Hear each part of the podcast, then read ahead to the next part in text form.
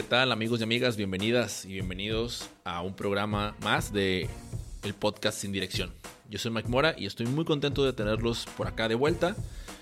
Y bueno, quiero compartirles el episodio que el día de hoy pues yo, yo, yo he grabado. Bueno, no lo he grabado hoy, pero lo he grabado y, y hoy quiero compartirlo con ustedes por todo lo que, lo que salió en esta conversación. El invitado es, bueno, su nombre es Estefano Di Gracia. Él es psicólogo, humanista, eh, tiene una maestría en psicoterapia Gestalt, pero sobre todo él es fundador del proyecto Responsables, el cual consiste en un podcast y además en una comunidad muy bonita, de la cual actualmente yo formo parte. Y hemos tenido una conversación bastante, bastante, bueno, bastante larga eh, y además de bastante larga, pues con, con muchas cosas que, que a mí me, me dejaron y que estoy seguro que también a ti te puede, te puede, te puede llamar la atención algo, algo, algunos detalles de lo que en, en esta se mencionó. ¿De qué temas se estuvieron conversando? Bueno, pues estuvimos hablando de tanto del coaching y los influencers, como de la transformación de la masculinidad, cosas que, que yo traía muy, de manera muy personal en cuanto a, a la relación de, o sea, mi relación con las mujeres, la relación de él con las mujeres y en, en términos generales de la relación con las personas. También hablamos de cómo surgió el proyecto de, de Responsables. Y bueno, también incluso llegamos a hablar hasta de religión, del budismo, de las reflexiones estoicas. En general es un, es un podcast con, con un episodio con muchos, con muchos temas involucrados que estoy muy seguro que, que, te van a ser, que van a ser de tu agrado. Y sobre todo si, si, tienes, si tú conoces a, a Estefano, también a, a, he tratado de hacer una, esa, esa entrevista como un poquito más... más a fondo, ¿no? De, de todo aquello que, que ya le venían preguntando, porque ya ha aparecido en, en distintas entrevistas. Eh, es, es una persona que, que a su edad es, yo considero muy sabia, y además de eso, pues es, es un gran amigo. Así que, sin más preámbulo, los dejo con el episodio.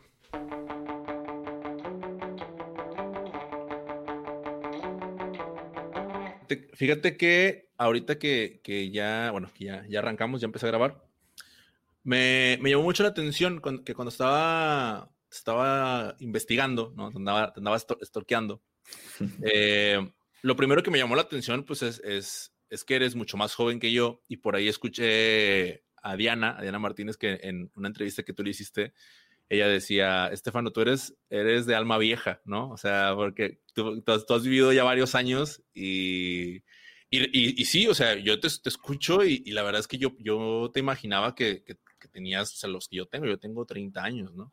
Entonces, es, ¿eso tiene que ver con el tema de, de, de los libros y la literatura y la psicología? ¿O, o a qué se lo atribuyes tú ese, ese comentario que viene de ella y que probablemente más personas te hay, hayan dicho algo similar?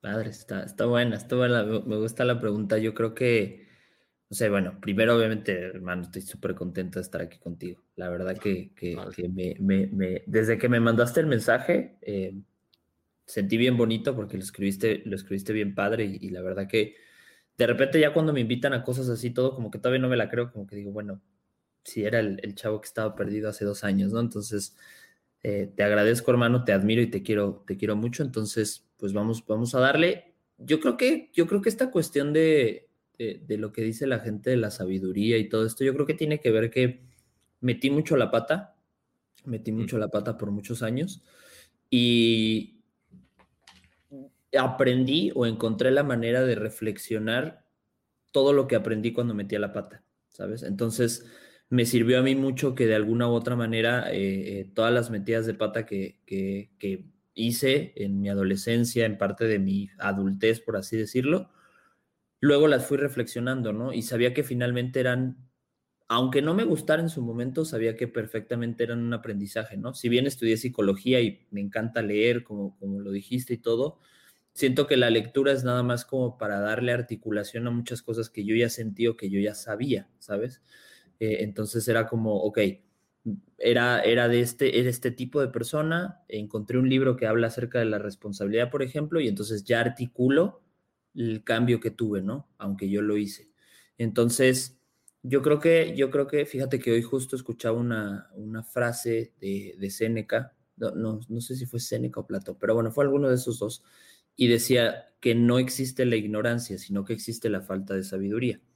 Y yo pensaba, la sabiduría es esta parte en donde, en donde analizas, todos podemos ser sabios mientras analices y reflexiones de manera objetiva todo lo que ha pasado en tu vida, ¿no? Entonces, no necesitas tener un título universitario, no necesitas tener todo lo que hoy te pide la sociedad como requisito para volverte una persona inteligente, sino simplemente la sabiduría viene de, de, de sentarse a reflexionar con, con sinceridad y con objetividad tu vida. Y, y por ejemplo, ¿hay cuál, es, ¿cuál ha sido tu proceso? Porque, por ejemplo, yo, yo caí ahora, eh, de repente, pues me compré una Kindle y empecé de que quiero leer un chorro y quiero acabarme muchos libros y, y pues, digo, también descargué algunos pues, de forma gratuita, ¿no? Entonces, pues con mayor razón tenía ahí, pero luego no, no caí, o sea, de repente caí en cuenta de que, oye, pues, ¿de qué me sirve estar ley, ley, ley, ley? Si, o sea, pues llega un punto en el que, pues, como que también te pierdes, ¿no? O sea, de que, ah, chinga, o sea, ya llevo cinco páginas y, y, y no entendí nada, ¿no? O sea, como que uh-huh. nomás ibas en, en la historia, o sea, hasta que no, hasta que no empecé a hacer como esta pausa de, a ver, voy a tratar de explicar lo que, por escrito, lo que acabo de leer, para ver si realmente lo comprendí, ¿no? Y, y me llama la atención ahorita, o sea, que tú, tú dices, oye, pues la, metí la pata, o sea, ¿cómo era ese proceso reflexivo en donde realmente te llevaba a, a entender, a tener un aprendizaje? O sea, no sé, est- estabas yendo, o sea, tú, porque sé, sé que los psicólogos muchas veces van a, van a terapia también, o sea, estabas yendo a terapia y lo, lo rebotabas con alguien más, o lo escribías, o, o, o hacías la, las dos cosas, o ¿cómo le hacías? Fui, fui, fui y voy a terapia muy seguido, eh, por, por lapsos, o sea, por ejemplo, ahorita no estoy yendo, pero sé que pronto voy a volver y estoy año, dos años en terapia y luego paro y bueno, eh, siempre eh, cuando estudié, cuando estaba en la universidad, siempre fui a terapia durante los cuatro años y medio, pero tal vez lo que, lo que te voy a decir es como que algo que no, la gente mucho no dice, pero la verdad la forma en la que yo reflexionaba mis metidas de pata era con las consecuencias, me dolían las consecuencias, yeah. ¿sabes? Entonces, hoy normalmente la gente dice, no, metí la pata y entonces me puse a escribir y, y reflexioné. Ok, sí, está padre, está bonito y es una herramienta muy padre, pero yo la verdad que me empujaba a la reflexión porque gente que confiaba en mí se enojaba o, o mis papás les molestaba ciertas cosas de mí o mi novia o, o, o yo me sentía como muy vacío. Entonces, creo que las consecuencias era la manera en la cual yo me empujaba a reflexionar De, de, de estas cosas. Si no hubiese tenido consecuencias, yo creo que nunca hubiese reflexionado. O sea, yo le agradezco mucho a las consecuencias. Ya, y fíjate que, que eso te escuché decir en una entrevista que estabas teniendo con, con Juan Pablo, con Juan Pablo Duque, que si está escuchando este episodio, le, le, mando un, le mandamos un saludo. Eh, sí, que justo era el, el, el por dos, se llama el, su programa, ¿no? También. eh, y, y, y te escuché decir algo con lo que yo me sentí muy identificado. Eh, en donde hablabas respecto a, al tema de, de, de, de cómo eras antes, ¿no? De, de, es que yo antes era, o sea, y, y, y noté como esa, como incluso hasta como una molestia hacia tu forma de ser anterior, de, de no, no me gusta, o sea, no me gusta cómo, cómo, cómo me expresaba antes, cómo me relacionaba con las personas, cómo era mi relación con las mujeres, etcétera. Y yo me, identific- me identifiqué así de plano, porque yo pasé un proceso similar. Eh, a, mi, a, los, a los veintisiete, tú, yo sé que tú tienes veintiséis años y para los que nos están escuchando y que estoy diciéndole, echándole flores de que está más joven que yo. Sí, a los veintisiete años yo pasé un proceso similar en donde mi forma de relacionarme con las personas cambió, pero, o sea, so, específicamente con mi relación con las mujeres, ¿no? Pero antes de, de, de convertirme en, en lo que fui, o sea, que era, era un mujeriego y que salía con muchas chicas y demás. An, an, de ahí para atrás, yo era súper tímido. O sea, haz cuenta que pasé de un, ex, de un extremo a otro extremo y luego estoy tratando de, de corregir. Pero me llama mucho la atención la forma, o me llamó mucho la atención la forma en la que tú te expresabas o de ti, de ti mismo. Y no sé si, te, no sé si tuvo que ver con alguna de esas consecuencias de, lo, de las que estás mencionando ahorita, que como que ah, ching, es que yo era así y no me gustaba, y, o, o sea, y, y si fue así, o sea, ¿qué fue? O sea, ¿qué fue lo que te pasó para, para que realmente te expreses así de ti? Yo creo que, digo, en algún momento lo trabajaré, pero, pero sí, sí tengo una molestia conmigo mismo porque era, era como, mira, yo tengo muy, muy marcado que nos puede pasar lo que sea en la vida, o sea, nos pueden tratar mal, podemos tener un pasado feo, podemos tener lo que quieras, ¿no? No es nuestra responsabilidad, pero lo que sí es nuestra responsabilidad es que después de que recibimos eso feo del mundo y no hacemos nada para cambiarlo y seguimos igual, o sea, mal, sí, sí me molesta, o sea, sí es una molestia muy fuerte y es un, un gran problema que tengo tanto conmigo como con los demás, ¿no? O sea, es decir, yo me di cuenta que me relacionaba desde, desde la carencia, me relacionaba desde, desde una admiración eh, eh, falsa con los demás, y con las mujeres me, me relacionaba desde la parte en la que yo era superior o en que solamente me iban, me iban a servir como un objeto, o ni siquiera entendía cómo finalmente también las otras personas sufrían, ¿no? Entonces, esto fue, a diferencia, no, no te voy a venir y te voy a decir, ah, a mí me pasó esto de niño, y entonces no, o sea, yo tuve una infancia normal, tuve una adolescencia normal, y yo creo que fue tan normal que me metí en la cápsula de que el mundo me tenía que servir a mí, hmm. y, ¿sabes? Entonces, eh, eh, porque esta parte casi nadie la hable, ¿no? O sea, to, todo el mundo viene y, y te cuenta que de niño le pegaron y que de niño sufrió, y está bien, pero yo no te voy a decir eso, yo, yo tuve una infancia sumamente normal, tan normal que mis papás, yo creo que en el amor que me tienen, me hicieron creer que, que, pues, que el mundo era para mí, no que yo era para el mundo, ¿no? Entonces, toda esa acumulación de cosas, toda esa acumulación de pensamientos, toda esa acumulación de, de, de situaciones, pues se termina desencadenando en muchísimas irresponsabilidades de mí hacia los demás, ¿sabes? Y todo era para sentirme bien yo. O sea, lo que más me molestaba en ese momento era que sabía que me sentía mal, sabía que tenía carencias, sabía que necesitaba trabajar en mí, pero no hacía nada más allá de cosas sin sentido. O sea, era tu falta de acción la que, la, o sea, la que ahora dices, ¿por qué no hice esto? O sea, más que falta de acción, porque estaba accionando de una manera pues, tonta, ¿no? Yo creo que era la, la, la, la errónea manera de accionar, ¿sabes? O sea, era, por ejemplo, ¿no? Yo... yo Una de las cosas, y justo antes en la presala estábamos platicando eso de que me decías del tiempo y que ahora me ves como muy movido y todo eso, ¿no? Y, y sí, yo no te voy a mentir, yo en su momento hice el podcast y lo hago a veces porque sí me gusta sentirme apapachado por el mundo, ¿no? De, ah, qué chido, ¿no? Y se está yendo bien las cosas y la gente me sigue y todo, ¿no? Y sé que eso me llena y sé que es una carencia que tengo perfectamente, ¿no? En su momento la he tenido desde hace muchos años y mi forma de llenarla era no haciendo cosas para los demás, sino entonces me juntaba con gente que tenía mucho dinero, que era muy poderosa, y entonces yo ya me sentía de mucho dinero muy poderoso, ¿no? Entonces, la carencia estaba ahí.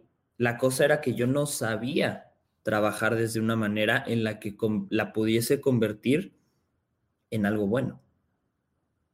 Ya.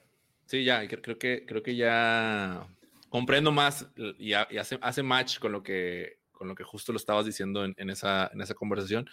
Y, y sí, o sea, es, eh, no, no es falta de acción, o sea, es el hecho de que accionas de, de una manera diferente, pero incluso también lo, lo mencionabas de que creo que ahora has aprendido a, a, a, como a convivir con, la, con, con tu parte negativa, ¿no? O sea, es, es, esa, esa frase me gustó mucho, lo, lo platicas con, con Jess, de, de, de tener identificados tus demonios, pero no de... de ay, hacerlos a un lado, no, no, no existen, o sea, yo solamente soy bueno, y de que, no, o sea... agárralos porque te van a servir en algún momento y, y a mí me gusta escuchar, por ejemplo, el, el hip hop y hay una, hay una rima en donde Wos, uno de un freestyler, dice... Lo conozco, me encanta. Te, tengo mi, mis demonios y los, los dejo que fluyan en, en determinado momento de la batalla, ¿no? Entonces, uh-huh. ahí cuando lo dijiste, güey, dije, ay, cabrón, es verdad, o sea, ¿quién, quién no agarra esa parte? No, no estoy hablando de las carencias, estoy hablando de, de una parte negativa que a lo mejor, porque tú estabas mencionando algo de ser impulsivo, ¿no? De, oye, pues controlo ser impulsivo, pero en, en, en algún momento me puede servir, ¿no? En un momento en el que se requiera ese impulso o ser bravo, pues lo puedo usar a mi favor y es utilizar la parte negativa, no sé, no de forma positiva, sino a mi favor, ¿no? O sea, en el momento indicado, no reaccionar y accionar solo con la primera emoción que venga a mí Totalmente. En el momento que sea. Totalmente. Y ¿sabes qué? Te da una razón. Justo, justo hace poco leí una frase de Séneca que decía... Para ser una buena persona, primero tienes que ser una mala persona. Porque entonces, ya explicándote y leyendo eso, dices, sí, necesitas una razón. Yo nunca, nunca me hubiese atrevido a, a, a descubrirme como persona, a cambiar muchas cosas de mí, a escucharme y a cuidarme, si primero no hubiese sido todo lo contrario a eso. ¿sabes? Entonces, yo creo que si, si no estás dispuesto a honrar y a respetar tus partes, que ya no, que, que fíjate que yo, yo las llamo negativas, pero ahora me gustaría como decirles realistas, es como ser realista, ¿no? Porque en realidad ni siquiera son negativas, ¿no? Es decir, yo sé que soy muy impulsivo y sé que si el día de mañana yo ya identifiqué esa impulsividad y la trabajé muy bien, el día de mañana que a lo mejor pase por una situación en donde tenga que ser impulsivo y eso me ayude a salir adelante, no va a ser negativo, va a ser totalmente positivo y me, me, va, me va a dar supervivencia. Entonces, es como ser realista con uno mismo, ¿no? Y cuando uno es realista consigo mismo, empieza a desarrollar límites, ¿sabes? Entonces, yo dije, ok, soy extremadamente impulsivo. ¿Qué cosas de las que hago hoy eh, rascan mi impulsividad? Bueno, el exceso de alcohol, las desveladas, los círculos de amistades que tenía en ese momento, la forma en la que me relacionaba con las mujeres, la forma en la que me relacionaba con otros hombres. Entonces, dije, ok, ya reconocí que soy así, vamos a limitar esta cosa, vamos a limitar estas cosas, vamos a, a ponernos realmente a ser, a ser responsables y decir, ok, si yo me doy cuenta que cuando echo trago de exceso me pongo loco, pues mejor dejo de tomar, ¿sabes? O, o, o si, si yo finalmente me doy cuenta que relacionarme con las mujeres, con muchas mujeres al mismo tiempo, como tú lo decías, mujeriego, es porque eso me hace sentir hombre, entonces voy a ir a explorar otras áreas en donde me pueda sentir hombre sin lastimar a los demás, sin lastimar a, a, a mi novia, por ejemplo. Ya, sí, totalmente. Sí, porque, porque luego, luego uno, uno se escuda en, no, pues es que, es que así soy y, y, es, y, y está bien, o sea, pero ¿solamente eres eso? O sea, so, solamente, bueno, sí, o sea, solamente de esa manera es la única forma en la que te puedes sentir hombre o puedes validar. O a mí me pasaba, por ejemplo, de, de no saber estar solo. O sea, para mí era un problema el, el, el estar solo y, y siempre tenía que haber alguien. O sea, siempre tenía que ten, estarle tirando la onda a una chava, siempre tenía que haber alguien, ¿no? Y, a, y de repente llegar al, al punto en el que, pues no, pues COVID, no puedes, o sea, aunque le tires la onda, no, no, no la vas a ver. Entonces, ahí fue como obligarte a, a explorar otras maneras. Ah, mira, me gusta también hacer esto y, y no, no involucra a un tercero. Ah, me gusta hacer esto y, es, y lo hago de forma individual. O sea, es, es, es, bastante, es bastante curioso cómo, eh, pues a veces alguna, las mismas circunstancias te orillan a, eh, a, a llegar a ese punto porque a lo mejor... Yo no sé si, yo no sé si por mi propia cuenta lo hubiera, lo hubiera logrado así de la nada. O sea, suena muy exagerado decir, tuvo que llegar una pandemia para que yo me detuviera a reflexionar y detenerme. Este, pe, pero pues a lo mejor no una pandemia, pero creo que a veces es, es ese golpe como, ese golpetazo de a lo mejor, no sé, fallece alguien cercano o a, a, como algo que te despierta, ¿no? Como que te, te sacude y ahí es donde te detienes a, a, a voltear y ver todo a tu alrededor y, güey, ¿qué estaba haciendo? Son las consecuencias. O sea, aunque no sean consecuencias, o sea, por ejemplo, ¿no? Pandemia. La pandemia no es, no es tu culpa, no es mi culpa, no, no es culpa de nadie, ¿no? Pero es una consecuencia de, de, de que ahora estemos sufriendo por la pandemia de no seguir haciendo lo que hacemos normalmente en nuestra vida. Entonces, es darse cuenta que yo tengo que cambiar mi vida. O sea, que necesité que una pandemia, que una consecuencia de una irresponsabilidad del mundo me hiciera entender a mí que estaba siendo excesivamente mujeriego y que ahora no me puedo relacionar, ¿no? O sea, es, es aprender a leer lo que la naturaleza te da y ocuparlo de la mejor forma para tu crecimiento personal y evidentemente después de que tú creces tienes la responsabilidad de entregárselo al mundo. Yo siempre les digo eso a todo mundo, ¿no? Es, ok, aprendiste algo, ok, reflexionaste algo, bien, llévalo a cabo, pues, materialízalo, pero tienes la responsabilidad que el día de mañana lo tienes que enseñar. ¿Sabes? Porque yo, yo este cambio que hice hace dos años y que fue muy profundo y todo, me pude haber quedado así, ¿sabes? Pero empecé el podcast y empecé todo lo que hago por un porcentaje grande porque sé que es mi responsabilidad con el mundo decirle, hey, también por acá hay luz, o sea, por acá también podemos explorar. Entonces, eh, eh, yo siento que, hablando no, ya del tema de pandemia, muchos de nosotros estamos reflexionando gracias a la pandemia y espero que sea bueno, pero vas a ver que en unos tres, cuatro años van a venir muy buenos aprendizajes de todos los que reflexionamos en la pandemia. Va a ser maravilloso. Sí, sí, estoy, estoy totalmente de acuerdo.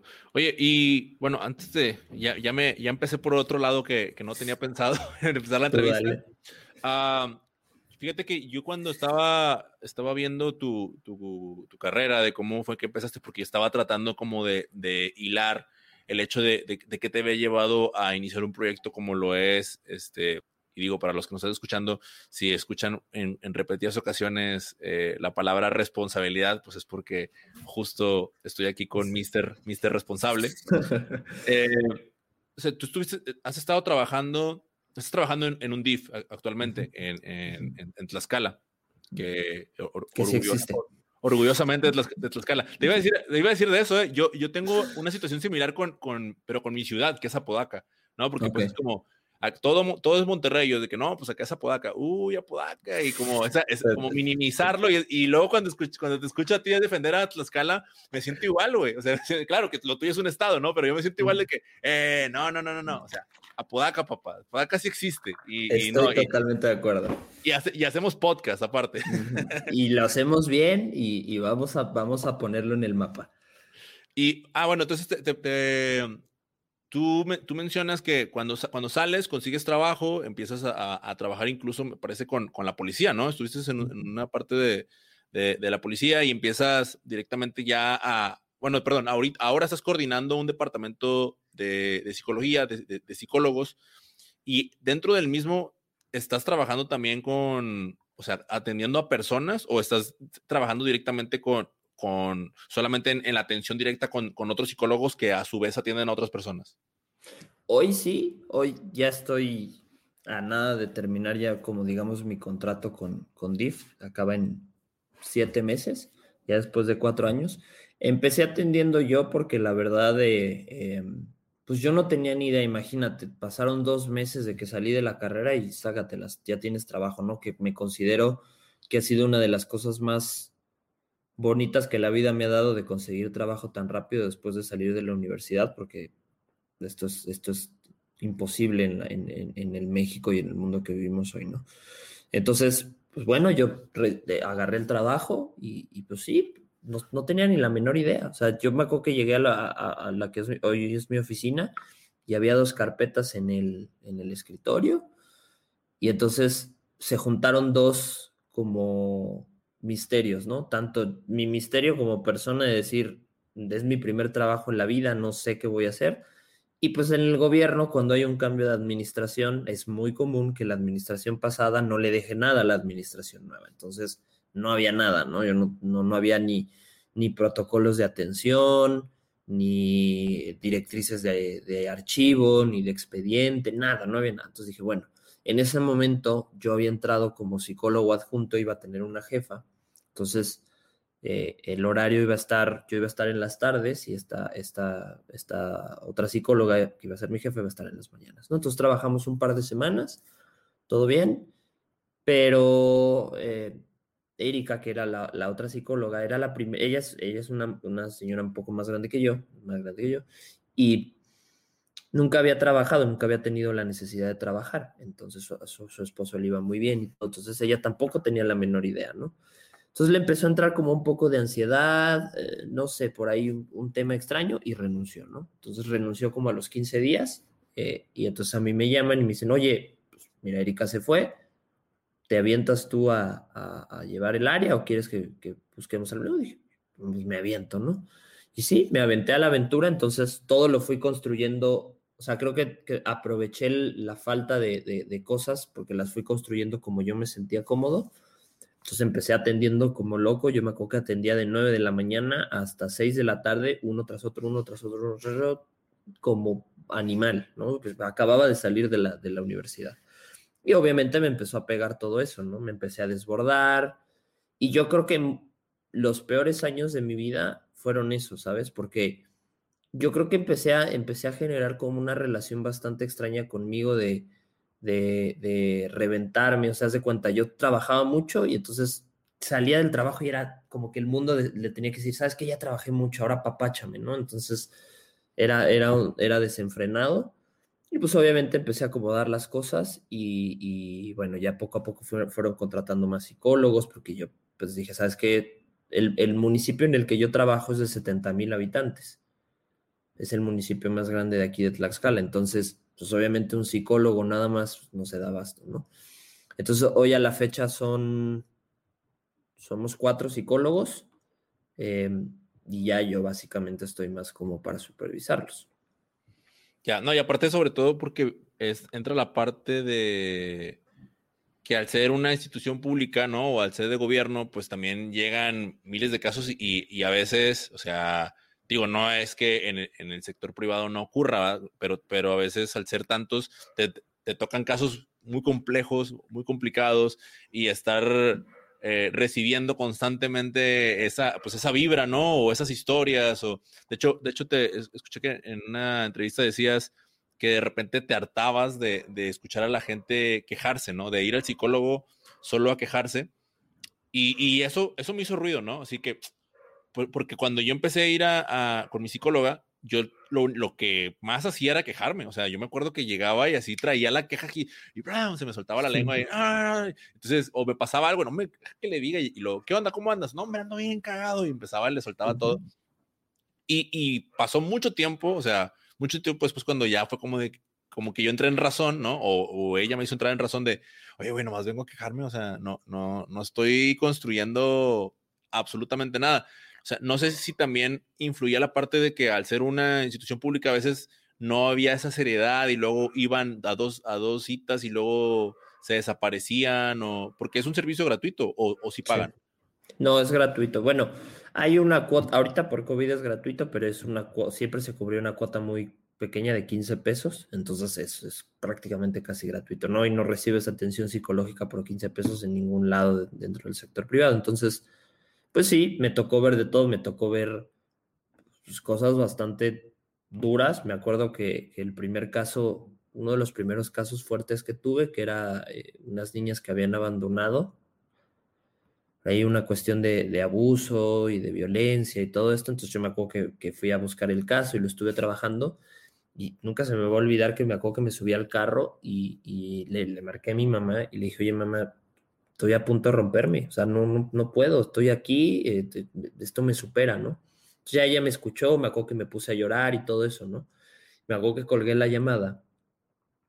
Te, llevaba tres meses en el trabajo y dije, faltan cuatro años y medio. No puedo estar así. Entonces, sí, sí admito que, que llegó un momento en el que tuve que ponerme la, la máscara de insensible. Y yo creo que hasta cierto punto por eso hasta llegó un momento que me molesté, ¿no? Hoy, hoy tal vez a la distancia digo, bueno, sí finalmente la terapia no va a funcionar si, si constantemente te estás quejando, ya lo viste tú. Pero bueno, también es una necesidad a veces quejarse, ¿no? O sea...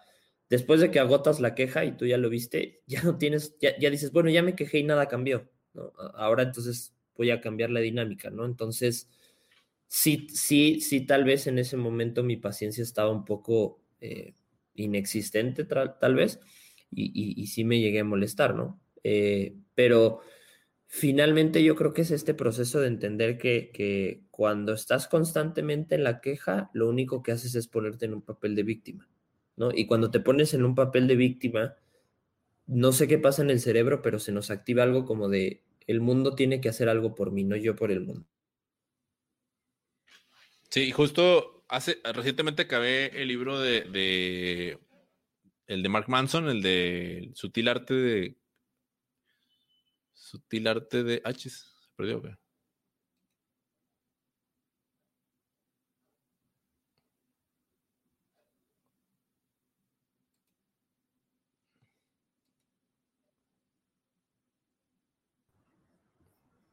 Ahí, creo que ya. Se me hace que hubo un brinquito ahí en el internet, se me hace. Sí, fue un, un pequeño brinco, pero sí. Ah, te, te, te decía que, que vi el, en la... El, bueno, en el libro de, de Mark Manson, el del sutil arte de... de que te importe, que de todo te importe la mierda.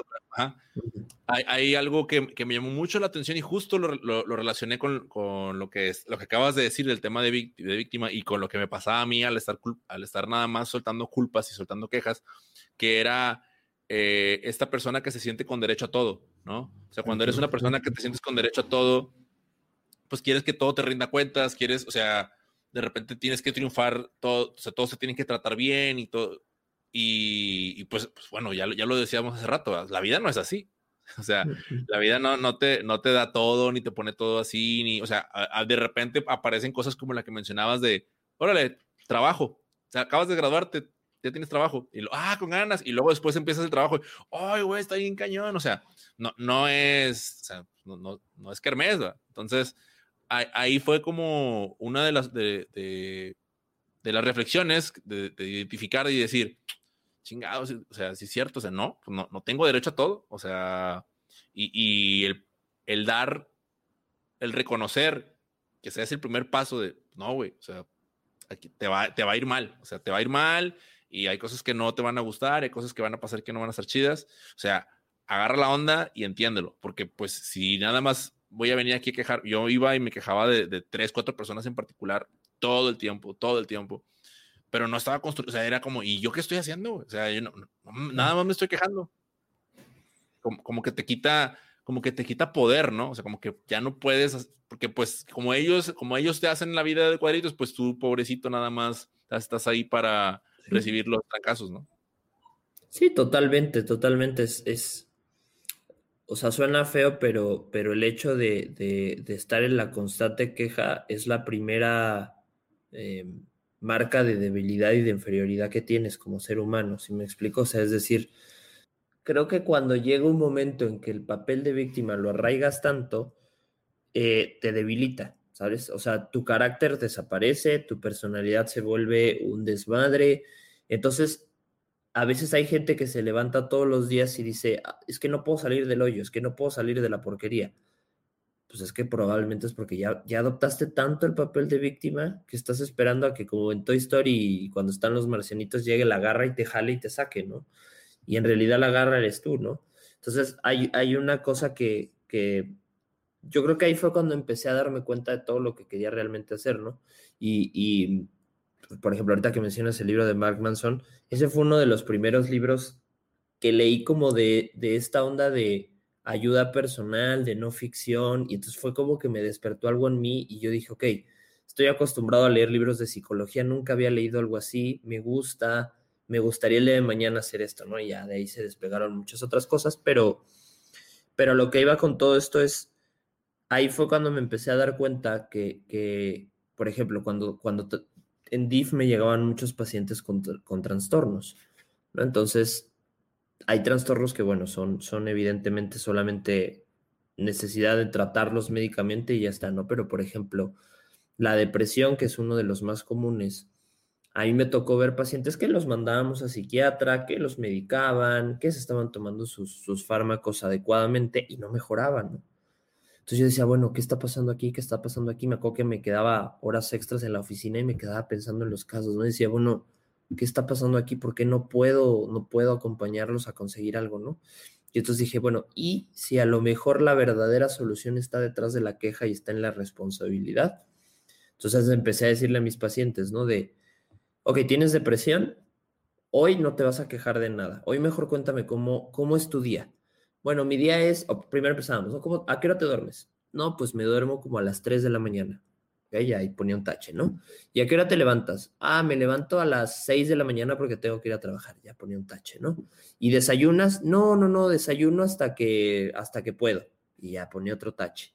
Y entonces me iba dando cuenta que tenían un estilo de vida bastante complicado. Creo que otra vez. Ya tuvimos otro salto, ahí estaba. No, no, no, está bien, está bien, te escucho. Ah, ya, es que se me había friseado. Ah, entonces te digo, llega un momento en el cual me empecé a dar cuenta que la verdadera solución estaba en quitar las quejas y empezarlos a hacer que se preocuparan por ellos, por ellos mismos, ¿sabes? Es, es como que nosotros tenemos un recurso limitado de preocupación, ¿sale? Vamos a ponerlo de esta manera. Entonces, si tú ocupas ese recurso limitado de preocupación en los demás, ya no te puedes preocupar por ti. Y entonces, en realidad, ya no puedes hacer nada. Entonces, si empiezas como a dirigir otra vez a las personas y a dirigirte a ti mismo, a preocuparte por cosas que realmente importan, como dormir bien, alimentarte bien, cultivar tu mente, cultivar tus sentimientos, ayudar al mundo, todas estas cosas, empieza a haber un cambio verdadero, sin necesidad de tenerte que mudar a China o tener que cortar a tu pareja o tener que cambiarte de casa, porque en realidad todas esas cosas no tienen sentido si no tienes una intención real de hacerlo por ti y para ti. ¿Sabes? Hay una canción que me gusta mucho y en esa canción hay un párrafo que dicen, es una canción de Fito Páez y él, básicamente como es toda la canción, pero dice que él escapaba de sus problemas y se dio cuenta que el problema estaba en su piel, adentro de él.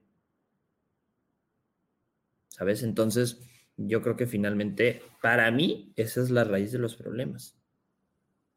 Sí, o sea, y, y, y qué interesante porque también a, a algo te escuché mencionar de, acerca de, de la parte de la, de la intención.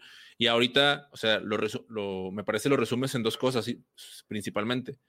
El, la intencionalidad del día a día, ¿no? O sea, de, de que desde que te levantas y que, o sea, te levantas con una intención, no, no con la intención de voy a trabajar, sino con la intención de que, oye, hoy quiero mejorarle la vida a, no sé, a mi mamá, o a, quiero que mi pareja se sienta contenta porque voy a hacer X cosa.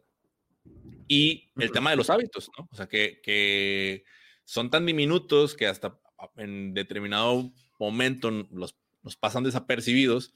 Pero, o sea, esos, esos pequeños, el solo hecho de, no sé, de, de acostarte más temprano, ya, ya le da un cambio radical a, pues, o sea, no, sin exagerar, o sea, a tu vida, ¿no? El hecho de meterle un poquito más de verduras a la, a la comida, o sea, pequeñas acciones que, que al final de cuentas se reflejan porque cuando, cuando tienes esta sensación de, de malestar, y estamos hablando de, de, de algunas personas que, o sea, sobre todo los que, bueno, no, no sé cómo va a sonar, pero que tenemos hasta, hasta cierto punto un privilegio, ¿no?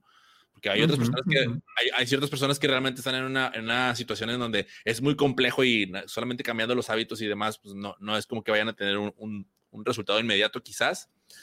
Eh, pero sí hay, hay, conozco muchos, sobre todo la, la gente como nosotros, ¿no? Que a veces la respuesta está ahí, o sea, la tienen ahí enfrente y, y oye, ¿a poco nada más que nada más levantándome más temprano ya se mejora mi día? Pues no. No específicamente, o sea, es un, es, pero te puede ayudar un poco. O sea, a eso súmale a otras cosas que, de las cuales, po, por lo menos quítale aquellas que sabes que no deberías estar haciendo, porque cuando está pasando, estás ahí en el celular a las dos de la mañana, de que, ¿por qué estoy aquí todavía en el celular viendo este video de cómo construyen casas con barro? O sea, ¿qué me pasa, no? O sea, pero son esos, como esos, esos pequeños cambios y el tema de la intención que también mencionas.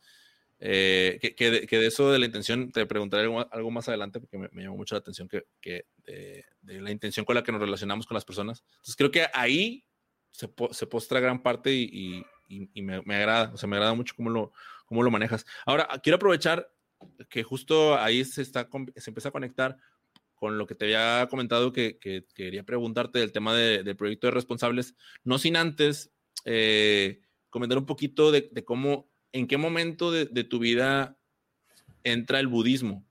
Ah, mm.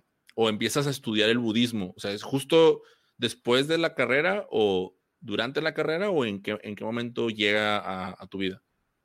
Fíjate que, que el budismo llega en mi vida después de la carrera, llega en, así como en, en D I F tenía días de mucho trabajo, tenía días que no tenía tanto trabajo, ¿no? Como todos los, los trabajos en el mundo, ¿no? Entonces, pues obviamente eh, esos días en los que no te, tenía trabajo, pues, no sé, a mí esta cuestión de hacerme, hacerme güey en el trabajo me parece como una ofensa para mí, no para el trabajo que tengo, o sea, porque digo, ok, si estoy aquí es por algo y es para algo, y si en este momento no tengo ningún llamado, no tengo ninguna actividad, voy a ocupar el tiempo para cultivarme, ¿no? Entonces empecé a cultivarme mucho dentro de mis horas libres, leía y todo esto.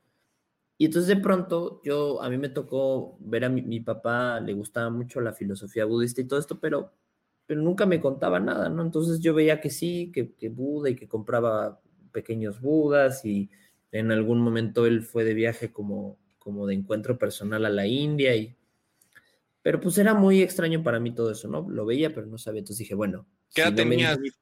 ¿qué edad tenías cuando viste todo eso? O sea, eh, o sea, ¿tu papá tiene mucho tiempo ya o también hubo una transformación reciente? No, tiene bastante tiempo. Bueno, desde que yo tengo memoria veía ciertas cosillas, ¿no? Mi, mi, mi papá, mi papá es, es eh, lo admiro mucho en el sentido de que él es muy rebelde de, de lo establecido, ¿no? Es como, si todos van a la iglesia, él no va a la iglesia, ¿no? Si todos les gusta algo, él no le gusta eso, ¿no? Entonces, a, al menos hasta cierto punto me inculcó, no esta parte de ser con, contreras en todo, pero... pero sí de cuestionar, ¿no? Entonces, yo decía, bueno, si no me enseña él, lo voy a aprender, ¿no? Entonces empecé a navegar en internet cosas de budismo, tal, y, y era muy, es muy bonito, pero no me terminaba como de cuajar, ¿sabes? Eh, entonces dije, bueno, voy a investigar un curso, ¿no? Y entonces me encontré con un curso de, de budismo y psicología moderna, ¿no? Y dije, ah, pues, oye, de aquí soy, ¿no?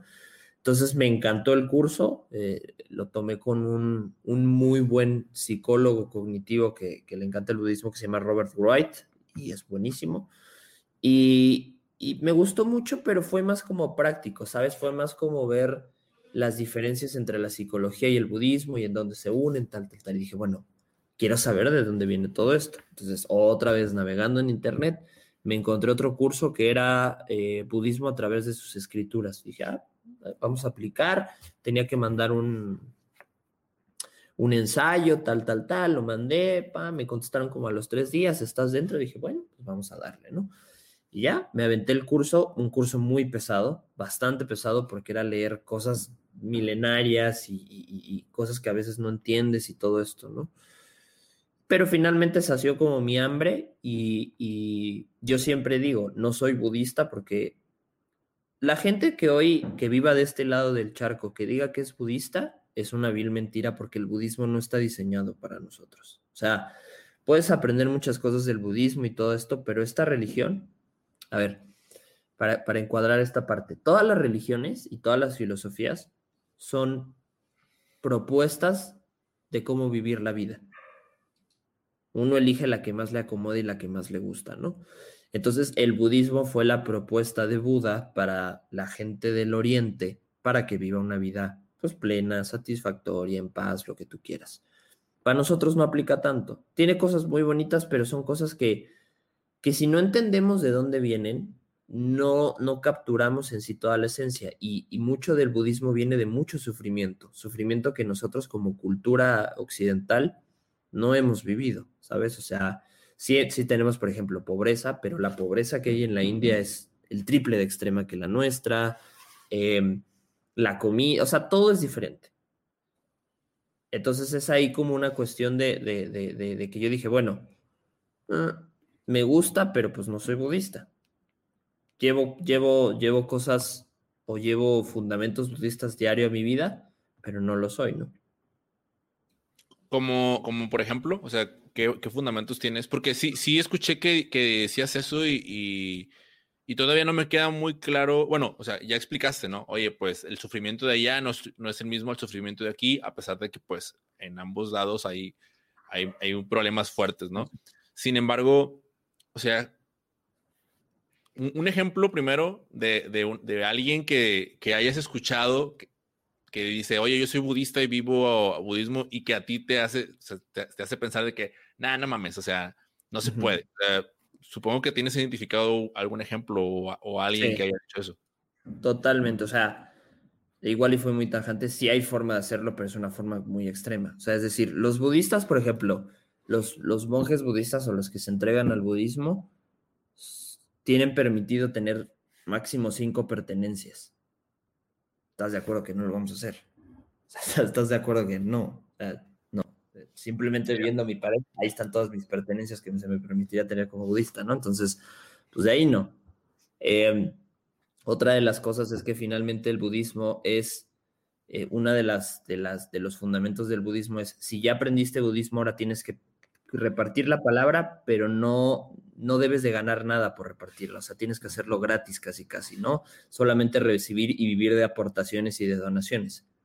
No lo vas a hacer. No, pero tienes un podcast que es casi, casi, casi lo mismo. no, no, no, no. no, no, está bien, pero finalmente estoy desarrollando el día de mañana vivir de eso, ¿no? Entonces... Claro. Yo fuera estrictamente budista, es no, no puedo vivir del, del podcast, voy a vivir siempre de... de no.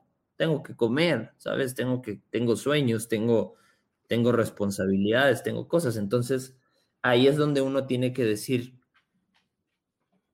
basado en mí, basado en el conocimiento que yo tengo, ¿qué me sirve de esta religión? ¿Qué me sirve de esta filosofía? Y la traigo a mi propio manual de vida, ¿sabes? Porque una de las cosas que, que yo ahora estoy como metiéndome mucho y que ahora es como... Estoy como reviviendo lo que sentí cuando investigué budismo, pero ahora con la filosofía estoica, es hay cosas que no me gustan. O sea, hay cosas que del budismo que decías, esto está, está muy cabrón, eso está muy extremo. Hay cosas que leo del, de la filosofía estoica que digo, eso está muy cabrón, eso está muy extremo. Entonces, pues si vamos a romper las reglas, vamos a romperlas de la mejor manera. Y es decir, aprende todo lo que quieras aprender, investiga todo lo que quieras investigar y ahora sí crea tu propia forma de vivir. ¿Sabes? No necesitas, no necesitas llegar, llegar a la conferencia o llegar con tu familia y decir, gente, me voy a hacer budista. No, porque, porque ni siquiera es para ti, es gente, estoy estudiando budismo y me gustan estas cosas en específico y ahora pienso acerca de la vida así. Así somos todos. Oye, y, y fíjate que es bien curioso, yo, yo, tuve, un, yo tuve un episodio eh, muy extraño con mi familia cuando me convertí al cristianismo hace, hace muchos años, bueno, hace, hace qué, sí, hace muchos años, hace doce años ya, y anduve ahí haciendo mis pininos y todo, pero ¿sabes algo que, que, que al día de hoy reflexiono y no me gusta nada? Y, y ahorita lo relaciono con lo que dices, que es como todo el... Dra- había todo un drama para decirle yo a mis papás que ya no era católico, pero un pinche drama que, que, que al final de cuentas, o sea, creo que también lo compré de la iglesia en donde, a la que estaba yendo, la iglesia cristiana, ¿no? O sea, como de que no, pues es que el diablo y está, ¿sabes? O sea, era, era un... un show, ¿no? O sea, el diablo tiene a tus papás en el catolicismo y entonces, uh-huh. entonces ya de ahí ya, ya venía yo con, como yo con la capa y espada de no, pues tengo que ayudar a defender a mi familia, papá, mamá, soy cristiano y, y entonces como que de repente ahí se hizo el choque por cosas que ahorita ya ni en cuenta, ahorita pues mi, mi familia y yo nos llevamos súper bien y, y el tema de la religión quedó, quedó a un lado, pero, pero sí, o sea, lo, ¿por qué te comento esto? Porque ahorita lo que te escucho decir, oye, pues, pues es, soy psicólogo, ¿no?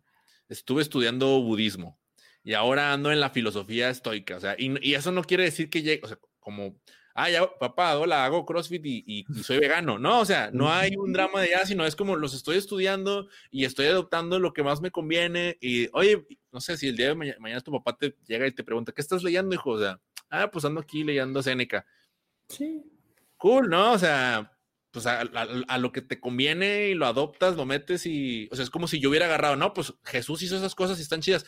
Pues dale, güey. O sea, agarra esas, mételas en tu vida, pero cállate. O sea, no andes ahí que, ay, que ya soy... Yo doctor. soy, sí. No, no, porque sabes que cuando adoptamos ese tipo de etiquetas es solamente como para sentirnos pertenecientes a algo. Y en realidad lo que te tienes que hacer es que tú debes de pertenecer a tu propia religión, a tu propia forma de vida, a tu propio actuar, a tu propio pensar. Entonces, falta mucho eso, ¿no? Y fíjate que hay un pasaje ahorita que me estaba acordando de, de, de una de las enseñanzas de Buda. Y cuando Buda llega a Japón, y en Japón, en Japón no era como muy bien aceptado el budismo al principio y luego se volvió súper popular. Hoy... Hoy el budismo, el budismo zen es el japonés. Entonces, Buda le, le explicaba a un grupo de japoneses y les decía, como en esta forma de, de convencerlos, pero no convencerlos, y les decía, miren, el budismo es un refugio, ¿sale? El budismo es, en este momento está lloviendo, ustedes vienen al budismo y es el techo y se, se resguardan de la lluvia. Agarran calor, se sienten bien, pero después si quieren, cuando pare de llover, pueden ir a buscar otro refugio. Entonces, a mí, para mí leer eso dije, wow, sí es cierto. O sea, todos pasamos por momentos de crisis existenciales, de problemas, y, y, y recurrimos a una filosofía, a una religión para refugiarnos. Pero si esa, esa religión ya hizo su trabajo contigo, ya te ayudó, ahora es tu responsabilidad salir a la lluvia de nuevo. Si no siempre, porque ¿qué pasa? No sé si te has dado cuenta, yo creo que te diste cuenta. Cuando, cuando te... te clavas mucho con una religión, una filosofía, te da miedo salir a vivir. O sea, siempre estás bajo el techo, ¿no? Entonces, no, no es el caso, ¿sabes?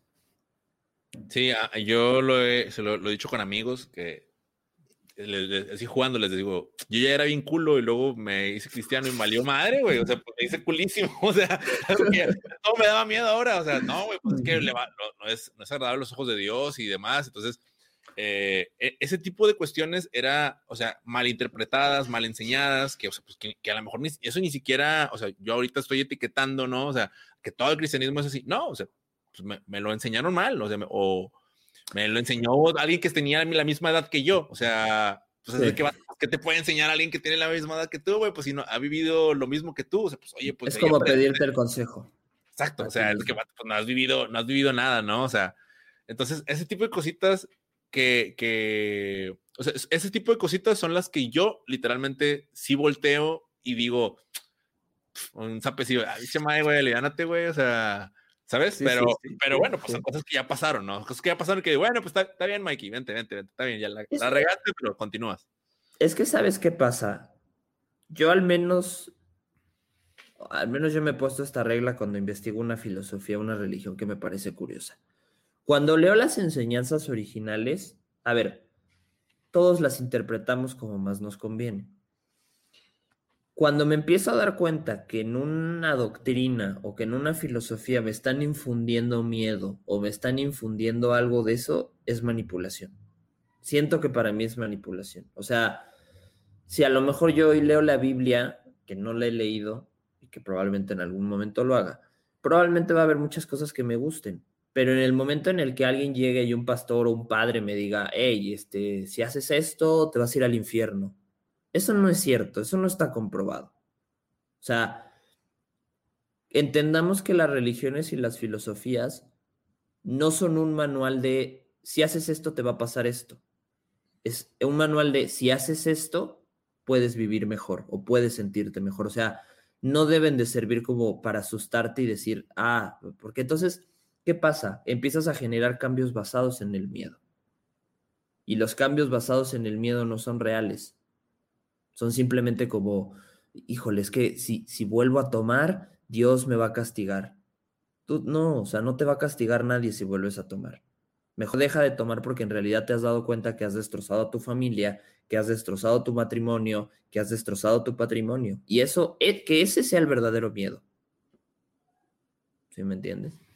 Ya, ya. No, sí, totalmente. Me, y hace, hace mucho sentido. De hecho, o sea, te iba a preguntar, ¿cómo el, ¿Qué, qué, ¿qué factores identificas tú de que, ah, no? O sea, cuando, cuando sientes que te están tratando de infundir miedo, digo, ya me diste el ejemplo ahorita de, del infierno, pero, o sea, de que ah, te, va, te van a castigar y demás, pero a, alguno que de repente te haya tocado así como medio escondido o, o algún patrón que de repente identifica así que, mm, ah, ya trae esto como esta estructurita de, porque es como hasta como un funnel de ventas, ¿no? O sea, que viene sí. así los... te va llevando hasta acá, para que llegas y te conviertes en cliente. ¿Tú tienes algo, algunas características identificadas de las religiones en general?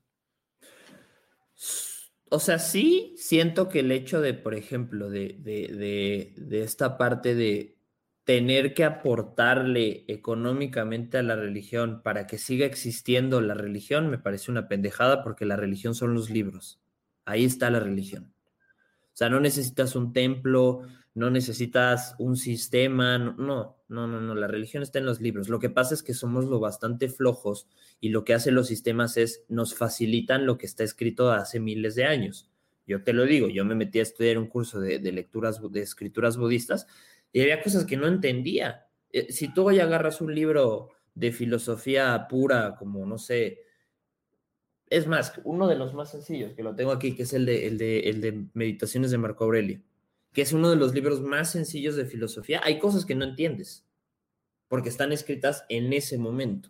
Entonces, lo que hacen las religiones es nos facilitan el trabajo de esas lecturas como para una enseñanza, pero no la interpretan literal, la interpretan basado en lo que ellos necesitan y ellos quieren intencionarse en ti. Entonces, yo creo que el indicador más claro es que cuando tú estás en una religión o tú estás en una filosofía y en esa filosofía alguien te está diciendo, miedo, miedo, te está metiendo miedo, huye. O sea, huye.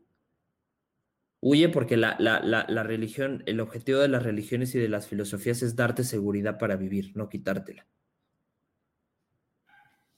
Buenísimo. Eso, eso, está, eso, eso está muy bueno. Oye, bueno, eh, ahora entrando ya directamente en materia de, de lo que es este, tu religión, que es la de responsables, no te creas, no, o sea,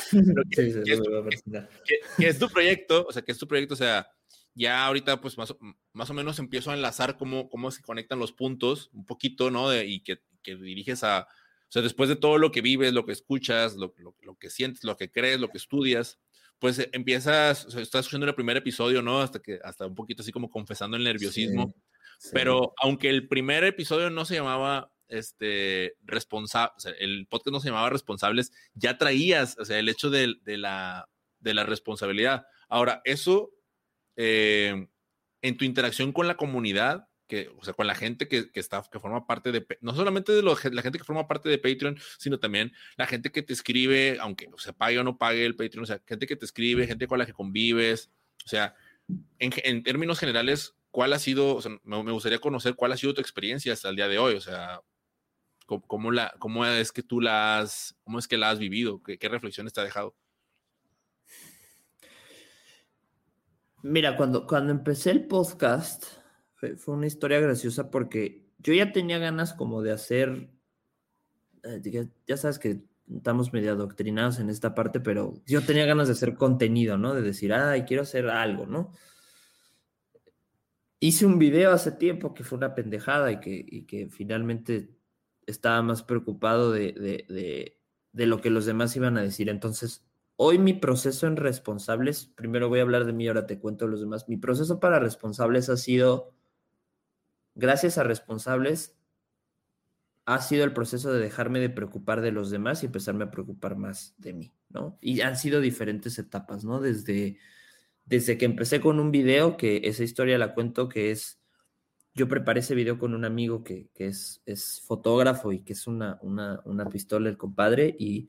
Y entonces platicamos y, oye, quiero grabar un video, y sí, pum, pum, y ahí nos pusimos a idear, y aquí hay una montaña que es la Malinche, y le dije, a mí me encanta ir a la Malinche, y ahí lo grabamos. El caso es que lo preparamos todo, con semanas de anticipación, fui por él un día a las cinco de la mañana, llegamos al amanecer, preparamos todo, cámaras, todo, y me dice, bueno, ¿ya sabes qué vas a decir? Y yo así como, no, no, no sé qué voy a decir. Me dijo, pues, ¿cómo? Y entonces ahí me di cuenta que me había estado preocupando más por las apariencias que por el mensaje, ¿no? Quería, ahí ya fue el primer.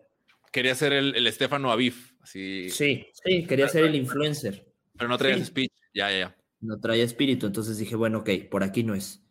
Para eso pasó casi más de un año y me topé, empecé a meter con el podcast y ya sabes, todo esto, ¿no?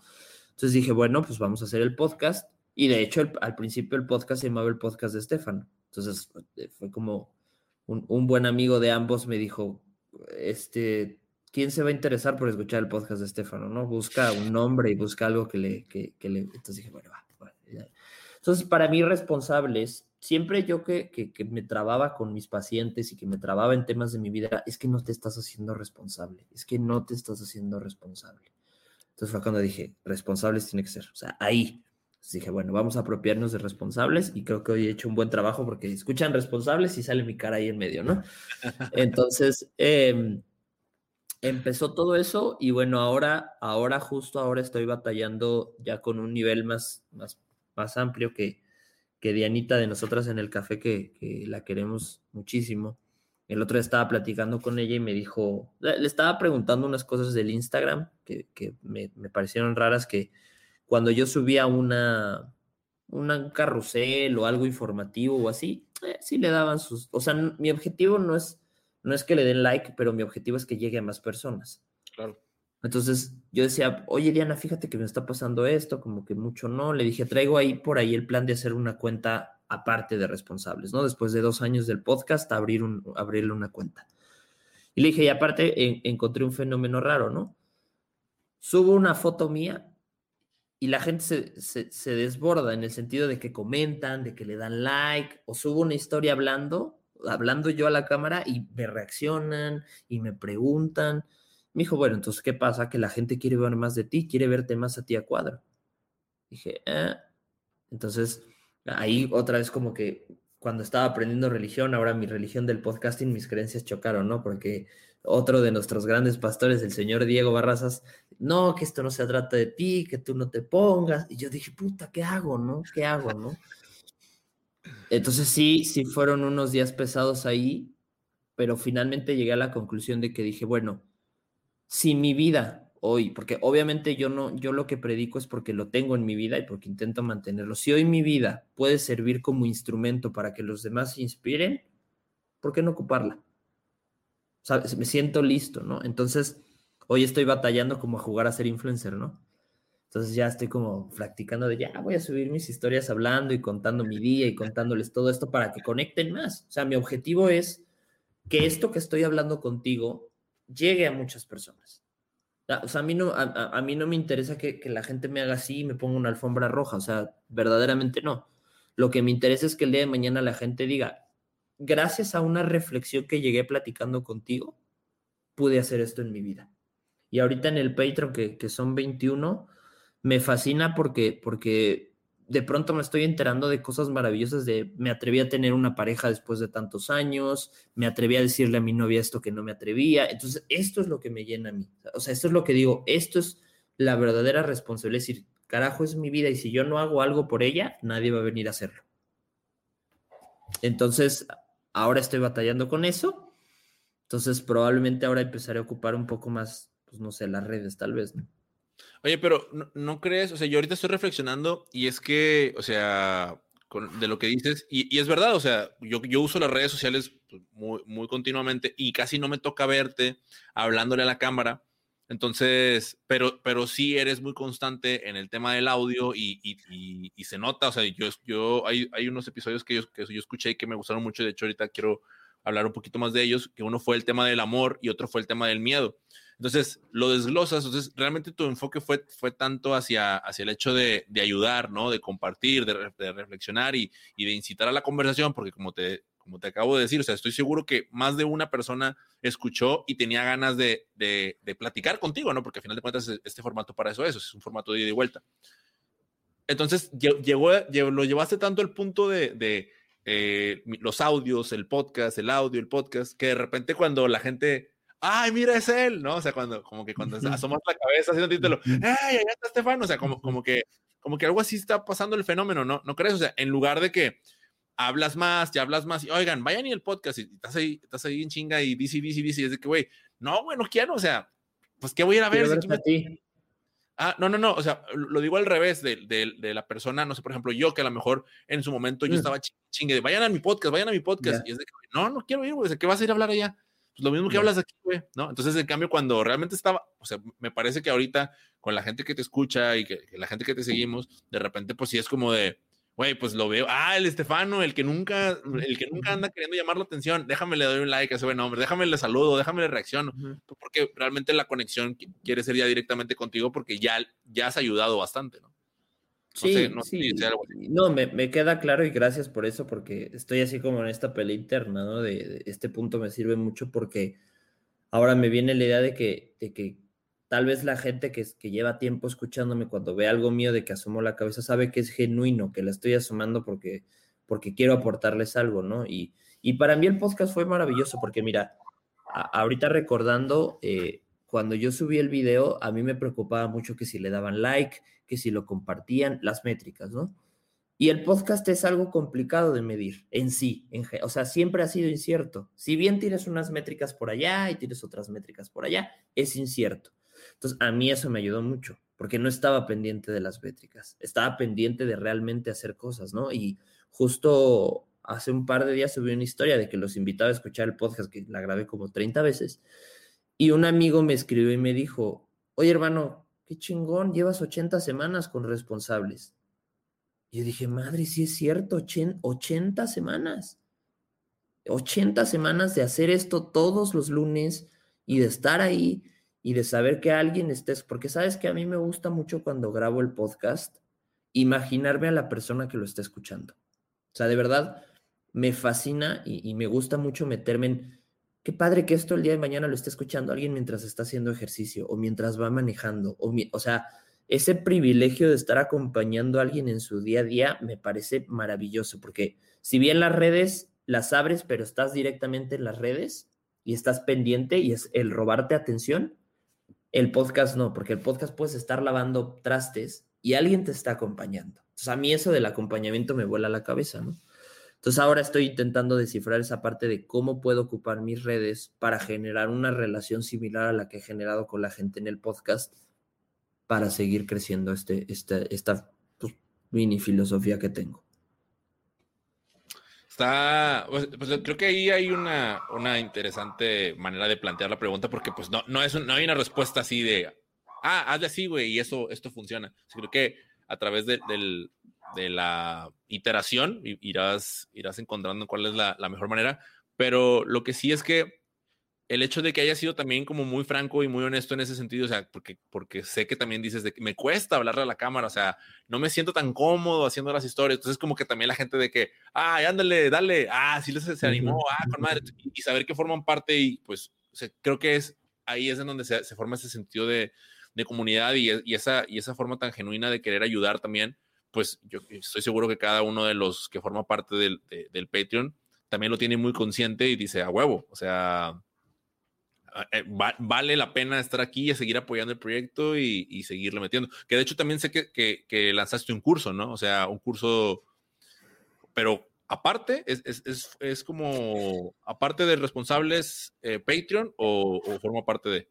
Forma parte del Patreon. O sea, he sacado dos cursos. Uno, yo fui más como productor, lo saqué con mi papá, que también él es psicólogo, solo que ya cortamos ese curso porque no nos dimos... como la, la, la tarea a prestarle atención a la gente que llegaba a ese curso, ¿no? Entonces, bueno, ese curso ya no existe más. Yo estoy haciendo un cursillo dentro de, de, de, de la comunidad Responsables, dentro de todo lo que tenemos ahí, y voy semana con semana subiéndoles videos, pero ahora les voy a preparar uno nuevo, eh, que ahora sí ya lo quiero hacer como soltarles todos los módulos de jalón y que esté bien preparado. O sea, para mí todo es un proceso, ¿sabes? Entonces... Eh, una de las cosas con las cuales yo últimamente estaba reflexionando mucho es que, y tú lo sabes porque venimos de los mismos lados de, de, de que hemos aprendido con, con Diego, de que hemos aprendido allá, de que hemos aprendido acá, y que les agradezco maravillosamente todo lo que nos han enseñado, pero a veces te sientes un poco frustrado porque ellos ya recorrieron un camino y tú ya quieres estar en ese lugar. Entonces, yo ahora he tomado... tal vez la decisión y, y, y a lo mejor por eso he estado como ausente en muchas de las comunidades y sé que muchos nos van a estar escuchando que están, ya sea en, en, en tu maravillosa Podcast Generation con, con, con Raciel y con Pablo, pero creo que no puedo estar infectando mi proceso con estas ideas de es que yo quiero estar como él, es que yo quiero ser como él. Es, no, a ver, espérate, ya aprendiste lo que tenías que aprender, ahora aviéntate al ruedo y a ver qué pasa, ¿no? Entonces... Eh, eh, sí he batallado mucho con eso, pero digo, bueno, es un proceso, es un proceso, es un proceso. Y esa parte es bien cabrona, ¿no? Porque a, a mí te, te lo juro que a, hace tres días, güey, o sea, yo, yo creo que un, un día antes de que, te, de que te invitara al podcast, o sea, yo estaba acá planeando de que no, pues sí, voy a invitar a no sé quién y voy a hacer esto y voy a hacer lo otro. Y luego vino a mí un pensamiento así bien mamón de, ¿y para qué, güey?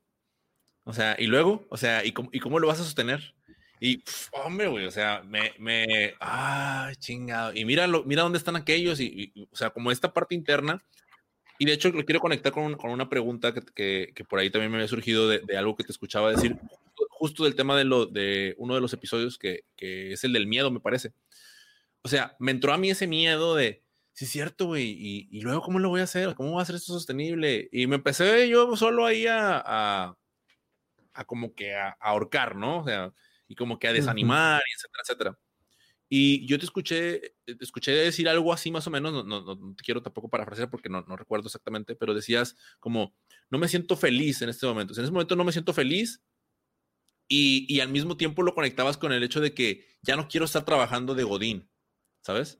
Entonces, en, en ese sentido, yo me identifiqué completamente contigo porque yo estoy igual, güey. O sea, yo estoy así, yo, yo trabajo en una preparatoria y yo, yo de, vengo... arrastrando desde hace más de un año de que ya no quiero trabajar en la preparatoria y no sé qué, pero no porque la preparatoria sea mala, o sea, la institución no es mala, el, el, el, mi trabajo no es malo, sino es, es, un, es un deseo externo de, de querer saltarme pasos de un proceso que no, no he recorrido por querer alcanzar a otras personas que, que me llevan mucho tiempo de ventaja y que empezaron en, en eso antes que yo, y esa parte es como es frustrante, güey, o sea, porque es chocar con el miedo.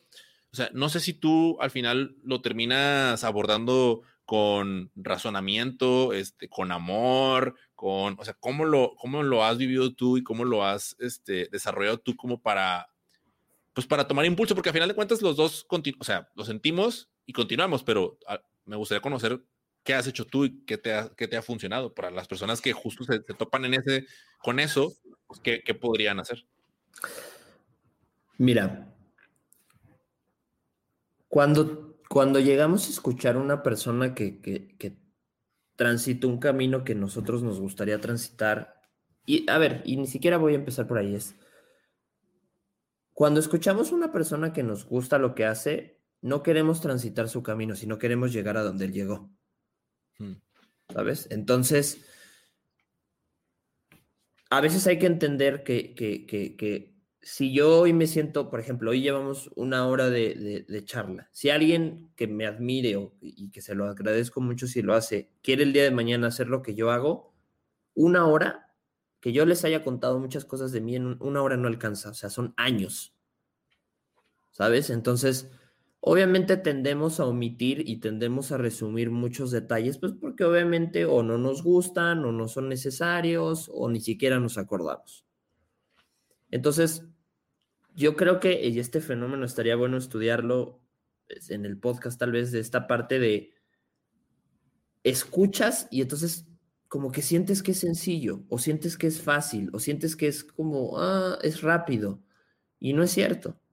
O sea, realmente no es cierto. Entonces, mi antídoto ha sido que también me remito mucho a entender las historias de, de, de, de gente milenaria y de sabios milenarios como Marco Aurelio, como Nietzsche, eh, como, eh, no sé, quién me viene, como Freud, como todos ellos. Y ellos sí, ellos... Ves que, por ejemplo, Freud escribió millones de libros y le tuvo que pasar miles de años para ser la persona que era. No, ¿sabes qué? Ahorita estoy pensando, estoy imaginándome de que, vato, quisiera tener un libro eh, bestseller como Viktor Frankl. Y lo, ah, sí, güey, y te gustaría, y te gustaría estar en, te gustaría haber pasado en un campo de concentración. O sea, o sea no, queremos, no queremos el recorrido que ellos vivieron, sino queremos el logro de ellos. Y es, es uh-huh. extraño. No es que sea extraño, es que es bonito, es romántico. O sea, si a mí hoy me pones una persona que, que, que le va súper bien, que tiene un bestseller, que vive de su proyecto, digo, ay, güey, yo quiero estar ahí.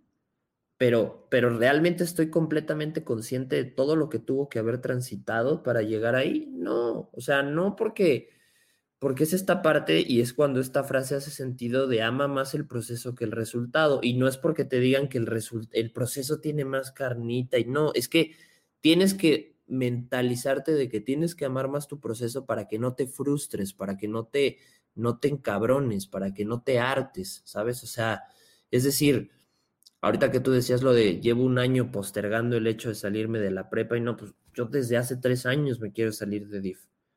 Pero ahorita, si me sa- ahorita que me quedan siete meses de trabajo, no tengo para sostener mi vida como la estoy sosteniendo gracias a lo que, a lo que D I F me da. Entonces, bueno, sería, una re- sería una reverenda pendejada hacerlo, ¿sabes? Entonces, y no es como que sea eh, el Cristiano Ronaldo del crecimiento personal o el Messi del crecimiento personal para que me, me, me, en dos meses salga. Entonces, no, o sea, vamos a ser realistas, no es ser negativos. Otra vez, no es ser negativos, es ser realistas. Entonces, sí ama más el proceso, pero entiende que no es como una cuestión de te suena bonito la frase o de es mágico esto, no, es porque si tu mente está en el proceso, vas a estar más tranquilo. Ya, bueno, fíjate que ahorita que me mencionaste lo de, lo de mejora personal, hace unos días eh, estaba yo de que, bueno, justo se me, se me cruzó, se me cruzaron los cables con la parte de la que, te, que te comentaba ahorita, ¿no? Del proyecto y la sostenibilidad, y lo dije, bueno, pues métele y haz más dinero, güey. Entonces acababa de descargar el libro de, de Tony Robbins, de Domina, Domina el Dinero, y lo empecé, uh-huh. y página cinco, página diez, página quince, y todo el tiempo la promesa de que tú puedes hacer lo mismo que yo, en la siguiente página te lo digo, y luego se, en la siguiente página, ahora sí te voy a decir los grandes secretos, de, y así me traía, güey. Yo decía, pato, ya dime, güey, o sea, ¿qué chingos, qué chingos uh-huh. me vas a compartir, me vas a decir? Y esto lo relacioné, o sea, o lo, lo, lo quiero conectar porque, porque sé que tú también no, o sea, tú eres, tú eres psicólogo y tú estás ahorita con tu podcast, pero si de repente alguien llega y te dice, oye, güey, ¿eres coach?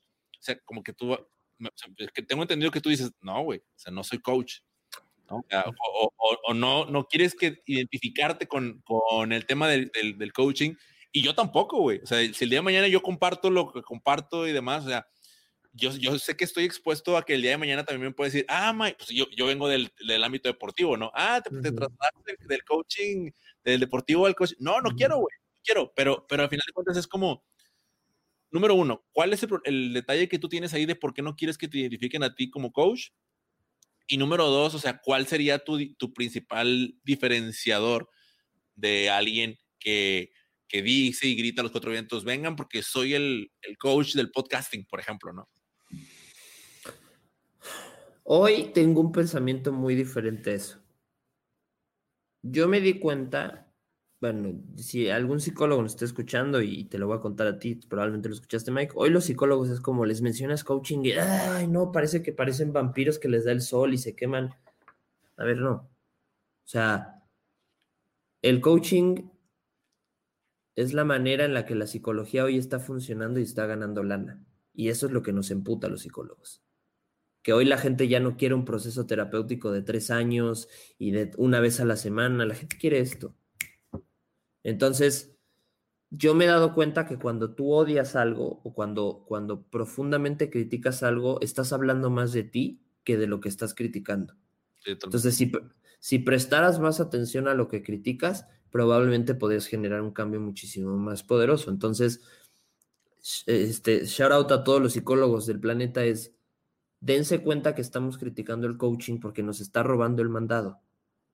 Y eso nos caga. Pero nos está robando el mandado porque son más creativos, son más negociantes y son más eh, apegados a, a la época que estamos viviendo. Entonces, yo lo que quiero hacer es el día de mañana reconciliar, espero que en algún momento lo pueda hacer, reconciliar la psicología con el coaching. O sea, a mí me parece que una herramienta maravillosa... bien ocupada como el coaching y bien, bien informada, es poderosísima. Sí, no, entonces, eso, eso queda claro porque al final de cuentas, o sea, los resultados están, ¿no? O sea, digo, para empezar, uh-huh. en ventas y en todo, están los resultados. Pero sí, o sea, personas como yo que de repente llego y, ah, me, a mí, yo, yo lo reconozco, o sea, me cala, ¿no? De, ay, me... veo en LinkedIn, algunos de mis contactos de que coach, no sé qué, ay, güey. Pero, pero justo, es justo de lo que acabas de decir, o sea, refleja algo de mí, ¿no? O sea, de algo que a mí me falta, de que él sí hace y que sí puede hacer y que yo no. O sea, el, solo, el solo hecho de nombrarse algo y que a lo mejor yo no, yo no me atrevo a nombrarme, no porque me quiera nombrar coach, sino porque no me, no me atreva a salir allá afuera y decir, soy Mike Mora, X cosa. Y ellos sí Fíjate, lo hacen. Y a lo mejor ahí es donde una de las cosas que a mí me... ¿no? Fíjate que hay, hay, justo antier terminé de leer un, un, un libro que se llama Handbook for New Stoics o Manual para Nuevos Estoicos de, de Massimo Pigliucci. Y hay un ejercicio dentro de los cincuenta y dos que trae que se llama Llévate la contraria, ¿no? Entonces dice que muchísimas veces eh, llevarse la contraria es la llave para cambiar. Y yo decía, bueno, sí es cierto, ¿no? Y ahorita que tú decías eso del coaching, a mí me pasó un fenómeno curioso que ahorita como que baja un poquito al cielo, a la, a la tierra. Yo como mi perfil de, de Instagram es el que tengo desde hace un chorro de años, eh, tengo gente que pues conozco desde chavo, desde adolescente, ¿no? Entonces, sí me da un poco de miedo o sí me da un poco de, de, de, de, de, de temor de que la gente que me conoce... de otros ambientes, que era un desmadre, que era un irresponsable, y yo le diga, ay, este güey que ahora se siente, y la madre, ¿no? Entonces, esa es una. Y la segunda, es que hay gente que yo conozco de hace muchos años, y que también sé que es un desmadre, y que ahora es, es influencer, o le va muy bien, y se, y se y, y, tres personas en específico, y yo me la paso criticándolos internamente, ¿no? Pero me doy cuenta que lo que pasa es que me da rabia que ellos lo están haciendo con tanta libertad, y yo no me estoy permitiendo hacerlo. Entonces, tal vez lo que te podría decir aquí, y yo me lo digo también desde el término influencer y tú desde el término coach, es llévate la contraria y siéntete un coach. A lo mejor y las cosas cambian un poquito. Ya. Sí, güey. Eh, es lo que yo estoy haciendo ahorita. Y, y es cabrón, ¿no? O sea, es porque es incómodo, ¿no? Es... Sí, es incómodo, pero, pero hasta cierto punto como que sientes rico. O sea, yo, por ejemplo, digo, bueno, la otra semana, y, y, y a ver, creo que... Si me escuchas todavía, sí va. Eh, la otra semana ya me voy a aventar a subir historias y ya me voy a aventar a hacer lives en Instagram. Entonces dije, bueno, voy a jugar a que ya soy influencer. Me voy a sentir un influencer. Y sí me gusta, pues está padre, vamos a ver qué onda, ¿no? Yeah. Entonces se, tra- se trata de entender que pues, las etiquetas no son etiquetas, son simplemente la seguridad para hacer algo. O para hacer, o para también hacer algo negativo, ¿no? O sea, así como, así como nos hemos cansado y nos hemos roto la garganta diciendo de no etiquetes a la gente porque finalmente esa etiqueta termina convirtiéndote en eh, ¿no? Vamos a hacerlo a la contraria. ¿Qué tal si yo me empiezo a etiquetar de una manera positiva para que de verdad me sienta eso y pueda facilitarme hacer esto, ¿no? Justo estaba viendo hoy una película que se llama, que nos la recomendó el, el señor Diego Barrazas el otro día, que My Name is Dolemite. Y es esta película en donde un compa, que es este Eddie Murphy, de todas intenta como triunfar, siendo cantante, bailarín, de todas. Y empieza a triunfar cuando adopta un alter ego, cuando adopta un personaje. Ahí empieza a triunfar.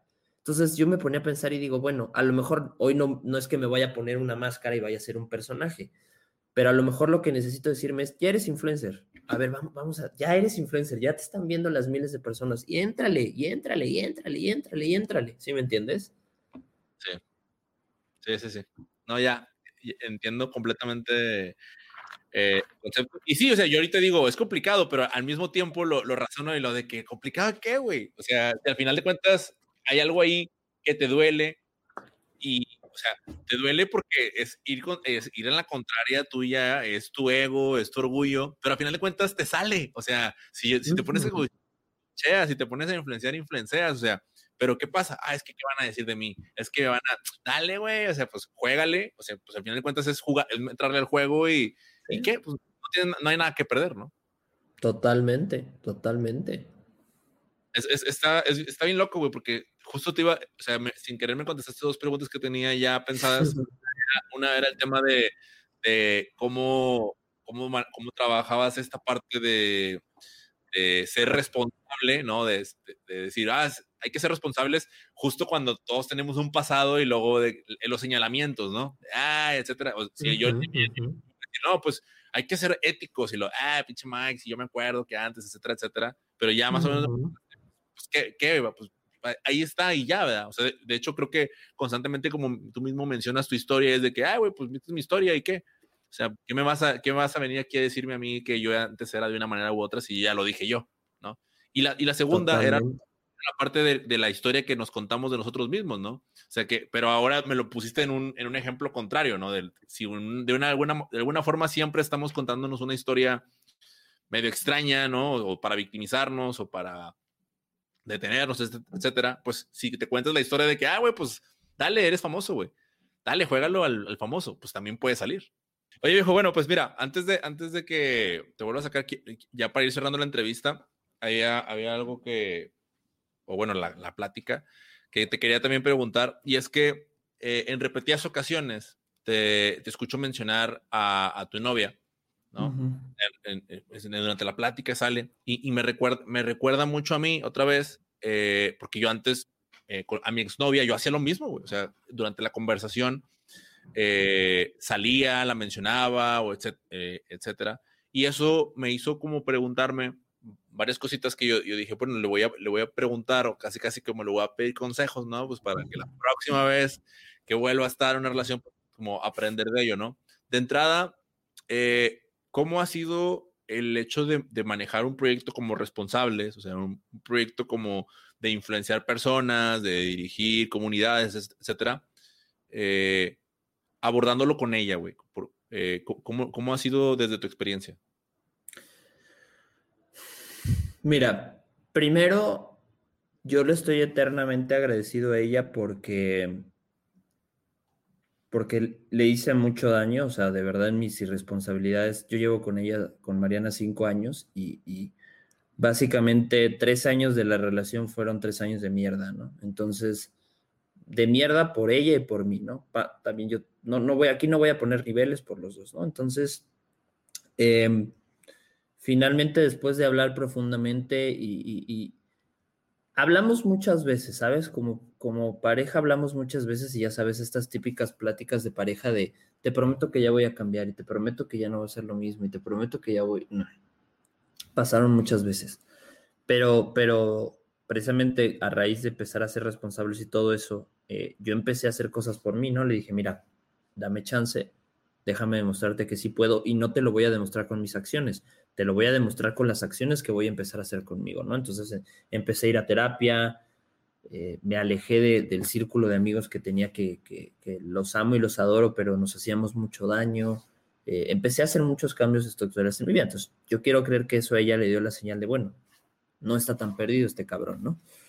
Y, y, y bueno, esa, esa por una parte. Hoy, hoy ella es, es la referencia, o es, es ¿qué palabra te pondría? Es como la imagen de darme cuenta que las cosas se pueden recuperar y que las cosas se pueden construir, ¿sabes? Entonces, normalmente estamos muy acostumbrados que cuando la cagas ya perdiste y ahora tienes que empezar desde cero. Y Mariana, Mariana me dio, me dio la oportunidad de, de enseñarle que puedo ser diferente, ¿no? Entonces, para mí es un recordatorio todos los días de, ¿ves que sí se puede? ¿Ves que sí? O sea, y yo se lo he dicho a ella y espero que escuche esto. Y, y, y si lo escuchas, Mariana, tú lo sabes, es, yo le he dicho, estos cambios no los hice por ti, o sea, de verdad no los hice por ti.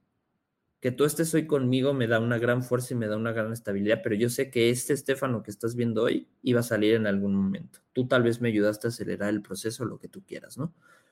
Entonces, pues eso se lo agradezco mucho, aparte de que, tú sabes, hay que entender qué ves en una persona cuando estás con esa persona, y yo en ella veo un futuro, ¿sabes? O sea, veo... Veo, me gustaría que fuera, si en algún día tengo hijos, la madre de mis hijos, me gustaría que fuera la persona con la cual cuando ya esté viejito tenga conversaciones con ella, o sea, lo ves y hazle caso a esas visualizaciones, ¿sabes? Como hombres en específico, cuando nos enamoramos y decimos, ay, con ella me gustaría casarme, decimos, no, no, no, no, no, no digas esas pendejadas, no, ¿cómo crees? Pero lo sientes y yo lo siento con ella, entonces... Finalmente es, es esta parte de, de, de transformar mi masculinidad y de transformar mi machismo y de transformar mi ser hombre y hacerle caso a esto, ¿no? Hoy llevamos el proyecto muy bien. Eh, la verdad que ella es ella es súper, súper entendible conmigo. Eh, eh, si yo le digo, ¿sabes qué? Tengo esto, tengo esto, me dijo, va, va, va, va, va, va, porque sabe que finalmente lo estoy haciendo para construir un patrimonio y no un patrimonio económico. Lo estoy haciendo para construir un patrimonio emocional, un patrimonio mental, y eso creo que ella lo entiende, ¿no? Eh, espero que en algún momento pueda incluirla más a Responsables, porque por eso la menciono tanto, ¿no? Porque me gustaría jalarla. Eh, y este es el tip que te puedo dar tal vez, ¿no? Para el, el día de mañana que tengas una relación y si estás teniendo problemas por tus proyectos, en lugar de abandonarlos, mejor ve la forma en la que puedas incluir a tu pareja, ¿no? No necesariamente que le diga, hey, Mariana, vente y ponte aquí conmigo y, y platica, ¿no? Pero, pero yo la intento mantener presente y este consejo, ¿sabes? Este, ahora sí lo, lo admito, este consejo me lo dio el, el señor Diego Barrazas una vez que platicamos y le dije, oye, ¿cómo le haces tú con tu esposa? Y me dijo, inclúyela. O sea, inclúyela en el sentido de, oye, tengo que tomar una decisión, dame tu opinión. Oye, o, o, o fíjate que hoy voy a dar dos entrevistas, tengo libre de siete a dos, de dos a tres o de cinco a ocho. ¿Qué horario te gustaría que agarrara para dar las entrevistas? Entonces, es incluir a la persona en tus proyectos. Wow. Oye, la, la neta es que estuvo, estuvo muy bonito también lo, lo primero que dijiste, güey. Y el consejo también de Diego está, está muy chido. Eh, y, y quiero rescatar algo que, que te escuché mencionar en, en, en otra, creo que con Jess, fue con Jess con quien lo mencionaste, en donde... en donde dices, ¿cómo, ¿cómo nos cuesta? O sea, qué fácil es para nosotros como hombres expresar las emociones negativas, ¿no? O sea, es como, es, ah, sí, estoy bien cagado, y ah, la puta madre, y la chingada. Pero no digas cosas bonitas porque, porque eso es de, eso es de mujeres, ¿no? O sea, no te expresas así porque, o sea, eso lo, pues lo arraigamos de, lo, de la cultura, de lo que, que tú quieras, pero es, es un buen momento para romperlo y, y el hecho de, o sea, ahorita, ahorita que yo te escuché, Este, que te escuché que cómo, cómo te expresaste de, de ella y cómo te expresaste de lo, de lo que te preguntaba. O sea, literalmente pensé, ay, cuero, pero no, no, no, en, no en el tirándote carro, sino de que, ay, güey, qué bonito, güey, o sea, qué bonito, eh, qué bonito es el amor, ¿no? Qué bonita es esa parte y, y gracias, güey, porque la neta está, está muy chido lo, lo, lo que comentas. Tiene, tiene mucho sentido, ¿no? O sea, hace, hace totalmente sentido, eh, ya que es como de que, ah, es que la quiero incluir, pero... pero ¿cómo? Es que no, no, no quiere participar, pero pues ¿cómo, cómo la invitas? O sea, ¿en, ¿en qué momentos? Es que le acabo de decir ahorita, es que, no, güey, pues o sea... Espérate. O sea, exactamente, o sea, ¿cómo le invitas? ¿Cómo haces la invitación a, a uno de tus invitados? Valga la redundancia. No, pues así. ¿Y a ella? No, pues así. Pues no, o sea, todo... Mira, es, es, es como... Es que de verdad se vea la intención. Es como cuando alguien te invita a una fiesta a la última hora o te invita con anticipación, ¿sabes? Sí. Si yo llego y te digo, hey, Mike... ¿qué crees? Mañana es mi cumpleaños y organicé algo así como X y, y en dos horas es la fiesta, Kyle, ¿no? Bueno, claro. Tú ahí vas, pero, pero ves que estaba todo organizado y que la gente trae invitaciones y dices, este güey me invitó por compromiso. A que te diga, hey Mike, en dos meses es mi cumpleaños, te voy a hacer llegar la invitación, me gustaría mucho que estuvieses ahí. Esa es la intención de que quiero que estés. Entonces, más allá de que le invites, de que hagas lo que hagas, hazte saber a ti que la intención que, que por, la, por lo que estás haciendo es real. No es porque quiero agradar o quiero que... No, es porque de verdad quiero que esté en mi proyecto. Buenísimo, viejo. Oye, pues eh, ya nos aventamos hora y media de, de, de pura charla. StreamYard nos, nos, quiso, nos quiso parar la fiesta antes, pero no lo dejamos. Un complot. No, no lo dejamos. Oye, la verdad, de verdad, estoy bien, bien agradecido por, por que haya aceptado la invitación aquí a, a, al programa. Eh, gracias por todo lo que, lo que compartiste, porque te soy bien franco, o sea, todas las preguntas que tenía me las, me las has contestado y me has dejado... O sea, yo espero que, yo espero que la, las personas que, que te siguen y te conocen y que, y que sobre todo que te escuchan, eh, estoy seguro que muchos de ellos tenían es, eh, algunas de las preguntas que yo te planteé, entonces ojalá y ojalá les puedan escuchar. Yo por mi parte, te cuento que, que, y estoy seguro que te ha pasado a ti también, que he descubierto que las personas que escuchan este podcast son, son amigos míos, son personas que estudiaron lo mismo que yo, o sea, son personas que son... Yo, yo decía, es que no hay otros Mikes, ¿no? O sea, el egoísta, ¿no? Pero no, sí hay un chingo, o sea, y, y mujeres y hombres, o sea, que o, o que tienen mi edad, o que, o sea, o, o que han bailado, o que, no sé, o lo que sea, ¿no? Pero gente de mi círculo o gente que tiene algo en, en similar conmigo y, y la verdad es que yo dije, necesitan conocer, o sea, los, esos Mikes y esas Mikes necesitan conocer a, a Estefano y esa fue la intención. O sea, la intención era doble, ¿no? O sea, que la gente Gracias, que, conocía, que, que te escuchara más a fondo todavía, y aprovechando las otras entrevistas que colegas como Juan Pablo y Jess ya te habían hecho, y, y pues la, mi, mi, mi gente, ¿no? La gente que, que escucha este programa, eh, pues también tuviera la oportunidad de, de, de escuchar de tu sabiduría, de tus consejos, de, de tu forma de pensar y, y sobre todo traerla para, para aplicarla y, y, ¿por qué no?, ser más responsables. Venga, gracias, hermano, de verdad, de verdad es bien bonito escucharte. Ya te lo dije desde el mensaje, desde, desde el mensaje que me mandaste, sentí, sentí bien bonito porque eres una persona que se preocupa realmente por lo que hace y se enfoca realmente en hacerlo bien y en hacerlo real, ¿sabes? Porque también como en esto me ha tocado en algún momento que me han invitado y, ay, sí, me invitan, pero ni al caso, ni saben, ni esto, ni lo otro, y está bien, es parte de... Pero yo entiendo que a ti de verdad te interesaba saber un poco más de lo que pasaba dentro de mi cabeza y, y pues espero que, que, que haya funcionado lo, lo que te dije y que funcione. Y pues nada, hermano, de verdad, de verdad estoy bien contento de que nos estemos acompañando a crecer uno, uno y otro. Chingón, viejo. Bueno, pues eh, igual que me compartas de una vez, ya sabes, la, la típica de, de podcaster y aprovechando que ya eres influencer, eh, tus redes para que, para que vayan y, y, y te vean. Cáiganle, mira, el, el podcast lo encuentran como Responsables en cualquiera de las miles y un plataformas de, de podcasting. Y en Instagram me pueden encontrar como Estefano D G H, S T F A N O de dedo G de gato H de hola. Y es la primera vez que voy a mencionar la cuenta, es la nueva cuenta del podcast de Responsables Podcast. Entonces ahí vamos a estar compartiendo otro tipo de contenido. Y pues ahí estamos. Chingo, mijo. No, no me despido porque sé que vamos a seguir platicando. Pero de verdad, de verdad, amigo, muchas, muchas gracias y esperemos que cuando, esperemos que la próxima vez, porque no sé si tú te, tú te acuerdas, pero la, la, la vez que tú y yo conversamos, primera vez en persona, fue justo en el Festival del Podcast, yo llegué y, a tu mesa, tú estabas uh-huh. con Alex y con alguien más, no me acuerdo quién era la otra persona. Con pero, Edgar, Edgar Saldaño. Ah, era Edgar, sí es cierto, yo me acerqué ahí, o sea, me, me sentí como en, el, como, en la, como en la escuela, ¿no? De que con, buscándome cita Hola, para... Bebé. Y le quedaba, y estabas hablando de filosofía y de, y de psicología, y dije, ¿quién es este men? Y no me imaginé que años después, pues ya se, nos, haríamos, nos haríamos amigos, y, y la verdad es que estoy muy, muy contento de que hayas estado aquí conmigo compartiendo. No, hombre, brother, ya sabes, te agradezco mucho. Dale, muchas gracias, hijo.